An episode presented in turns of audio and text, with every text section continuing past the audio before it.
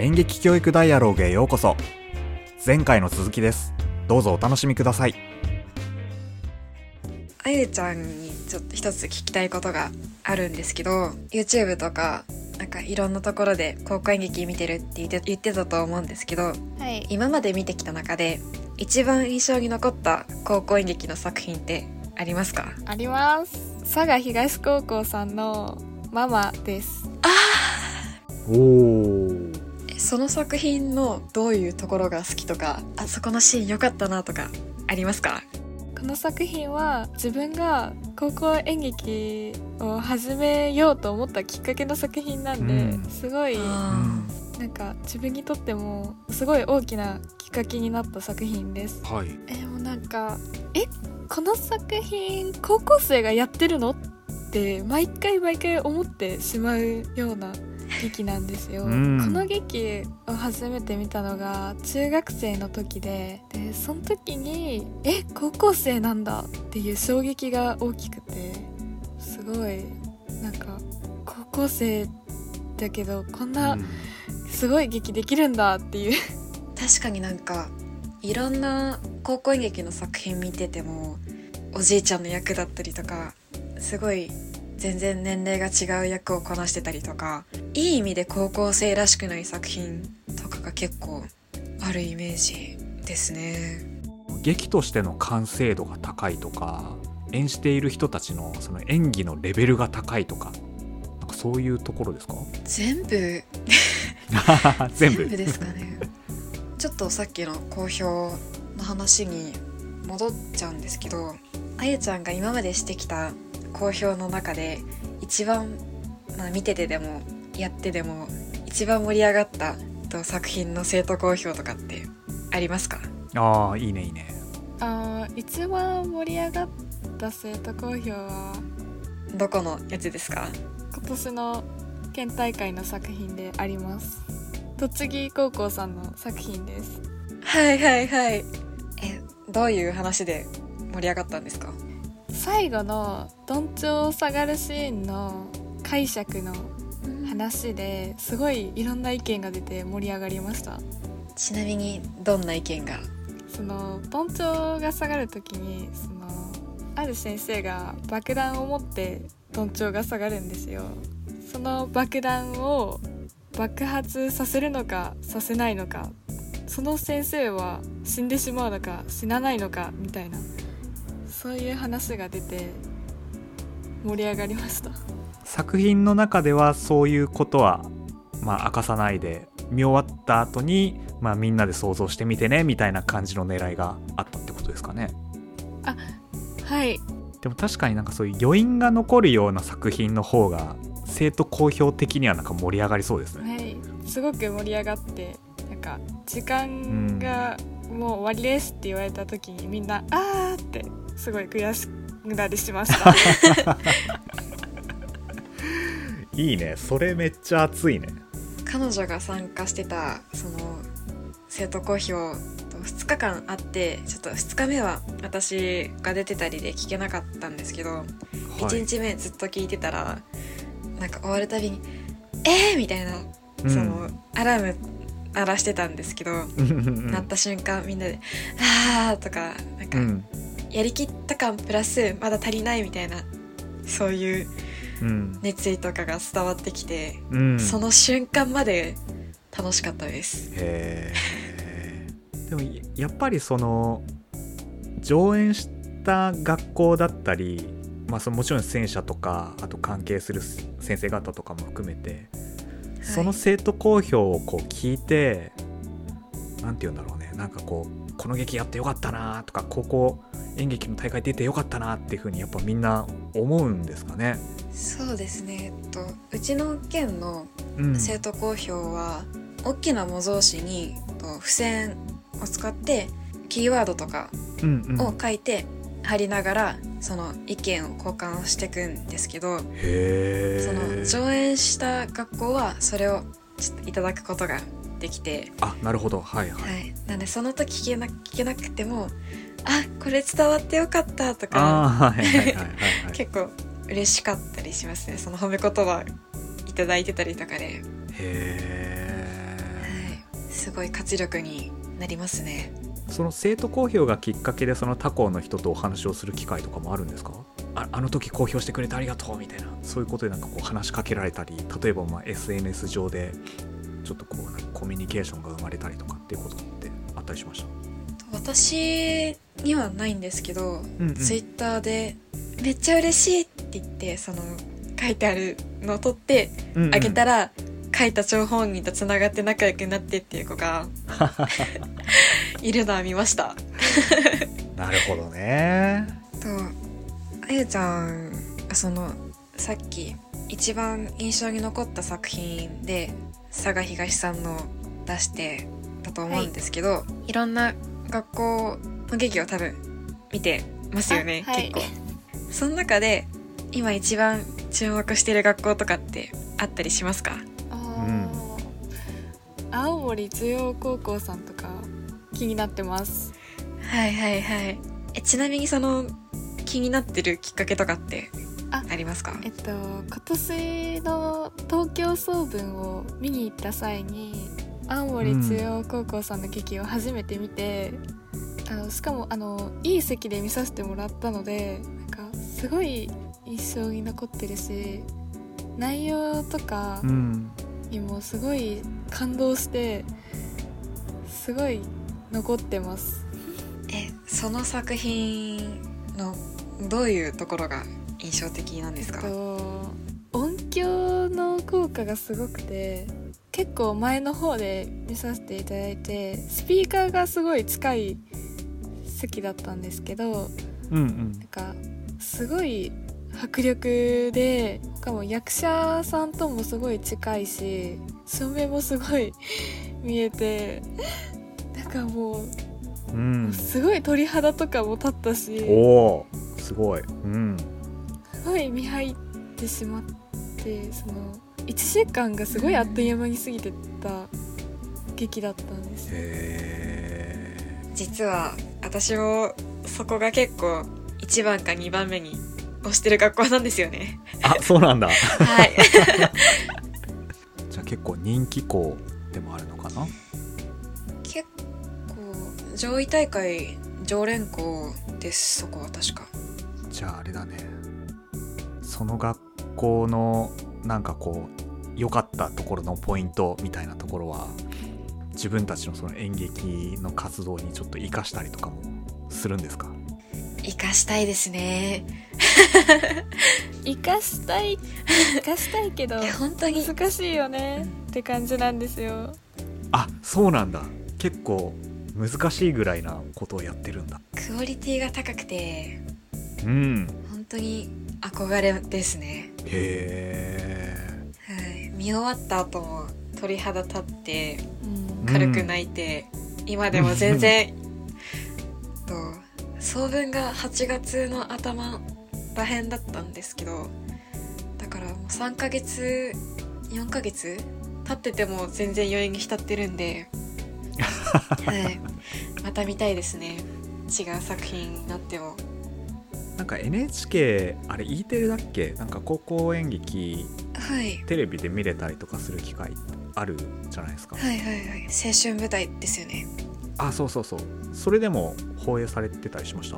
とフルで放映されたのが最優秀賞を取った「今日は塾に行くふりをして」っていう作品なんですけどその番組でも最優秀賞じゃないけどその出てた学校のその稽古風景だったりとかっていう裏が見れててうん。うわ本当に青春が詰まってるって感じで、はい、それもぜひみんなに見てほしいっていう感じの番組ですね。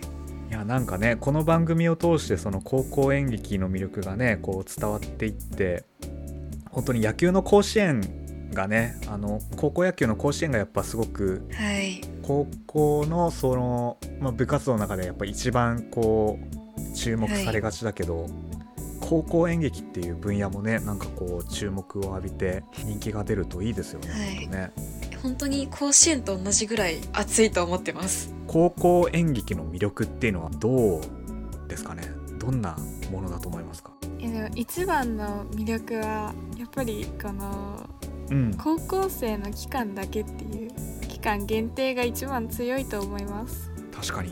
そうですね。彼女も言ってる期間限定っていうのがその普通の演劇じゃなくて高校演劇の魅力だと思っててしかも、うんうん。やっぱり商業演劇とかになっても何々賞とかはあると思うんですけど全国大会ってないじゃないですか、まあ、自分たちがやりたいって思う作品をやるのはもちろん部内でトラブルがあったりも含めて青春を詰まった作品をみんなで作り上げてるってのがすごい綺麗だなって思います。うん。そうですよね。だって高校生ってやっぱ当たり前だけどその3年間しか高校生じゃないもんね、はい。だからその時間の中で演劇を作って発表していろんな人たちに見てもらって感想を聞いて感想を言い合ってってなんかすごいやっぱ特別なものですもんね。そうですね。しかも演劇って一つの作品を上演するにあたって自分たちが作る創作だったら脚本書く人とか演出する人役者音響照明大道具小道具とか誰かが欠けたらもう成り立たないからどんどん絆も深まってつながりが縦にも横にもつながってってのが一番仲良くなれる高校生の部活の中でうん。高校演劇が一番なんじゃないかなって思ってます、うん、うんうんうんうん。いやめっちゃ青春感ありますね本当ね。そうですね。代わりがいないんで。うんうん。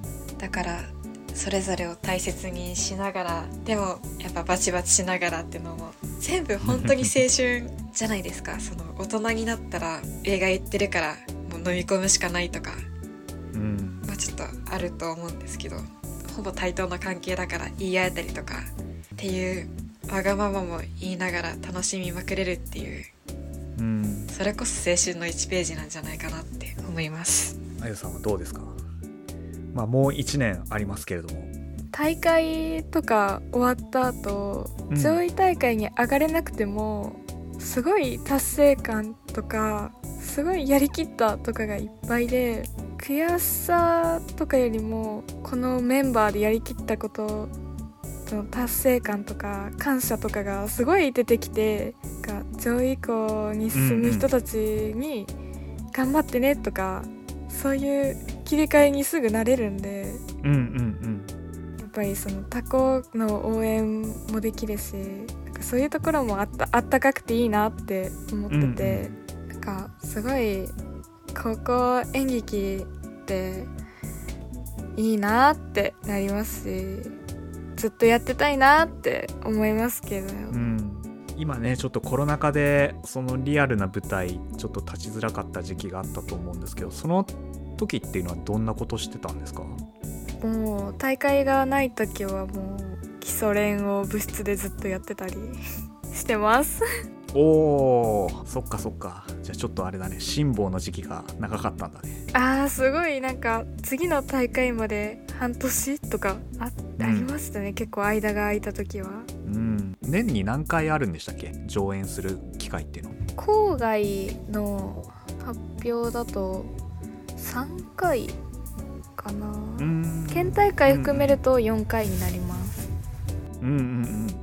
でも結構な頻度ですよね。それね。年に34回ってその間練習しなきゃいけないし、もう今あれですか？だいぶ復活してきた感じですか？上演とかだいぶできるようになってきた感じ。あ今のところは一つも今年度は今のところ全部できてます。ああよかったね。そっかそっか。どうでしょう？ちょっと振り返りをしましょうか。改めて、まあ、この3人でお話をしてどうでしたか？一応さっきのお話の中で高校演劇ん？生徒公表について語る場はないっていう話をしたんですけど、うん、うん、さらっと今ここで話してるなって思って 確かに。そういえばって思って、はい、見ても聞いてもやっても楽しい生徒公表が広まればいいなって思ってて、うんなんか難しいっていう話をしたんですけどうん。でもそんな思ってるほどは難しくはなくて全然感想が私も感想がスタートだったのでうん本当に誰でもできる見ただけじゃないプラスアルファの楽しみ方として広まればいいなっって改めて思いました。あうんありがとうございます。りがとうございます。あゆさんはどうでしたか？なかなかこうやって演劇についてしかも高校演劇について語る機会も少ないのですごい貴重な時間だなって思いましたしその中でもやっぱり生徒公表の活動ってあまり触れられないと思うので今回こうやって話せてすごく良かったし、やっぱりアイリスさんと同じくこの生徒公表の活動がもっと広まってほしいなって思っています。うーん。